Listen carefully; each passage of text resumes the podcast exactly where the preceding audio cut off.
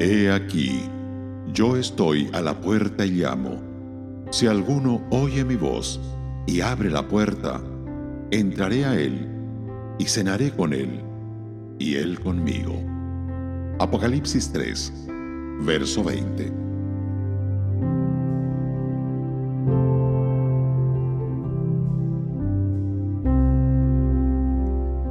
Y hemos comenzado otro año, más días que se añaden a nuestras vidas, y todavía el paciente Salvador está a la puerta del hombre buscando entrar. Ha estado afuera ya por largo tiempo. Cualquier otro se habría dado por vencido hace tiempo y habría dado media vuelta. Pero no así con el Salvador. Él es sufrido y no quiere que nadie perezca.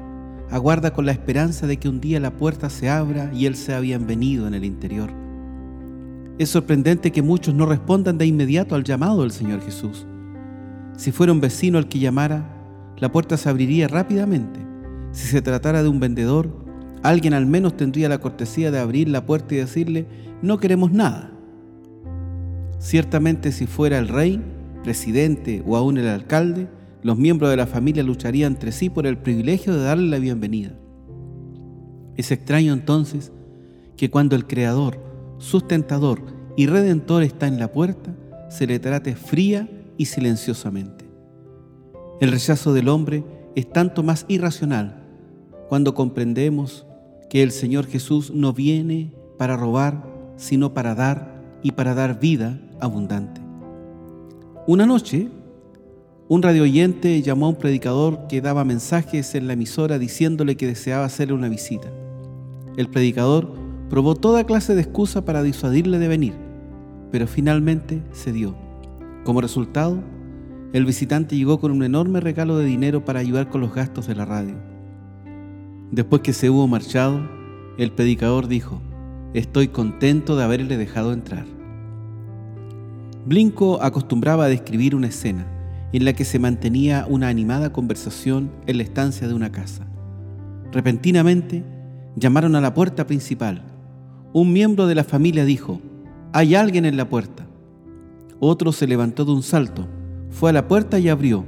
Entonces otro preguntó, ¿quién es? Desde la puerta vino la respuesta.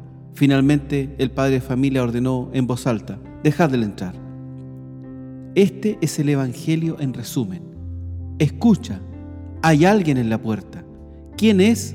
Es el Señor de la vida y la gloria, aquel que murió como sustituto por nosotros y resucitó al tercer día, aquel que ahora está entronizado en la gloria y viene pronto a recoger a su pueblo para que viva con él eternamente. Dile que entre, recíbele ya. Un hermano escribió, Oh, no rechaces la verdad. Tus ojos hoy abre a la luz. Renuncia a toda la maldad y ven a Jesús. Jesús te tiene compasión. ¿Con qué su amor le pagarás? Entrégale tu corazón y salvo serás. Oh, ven sin tardar. Oh, ven sin tardar. Acepta a Jesús y salvo serás.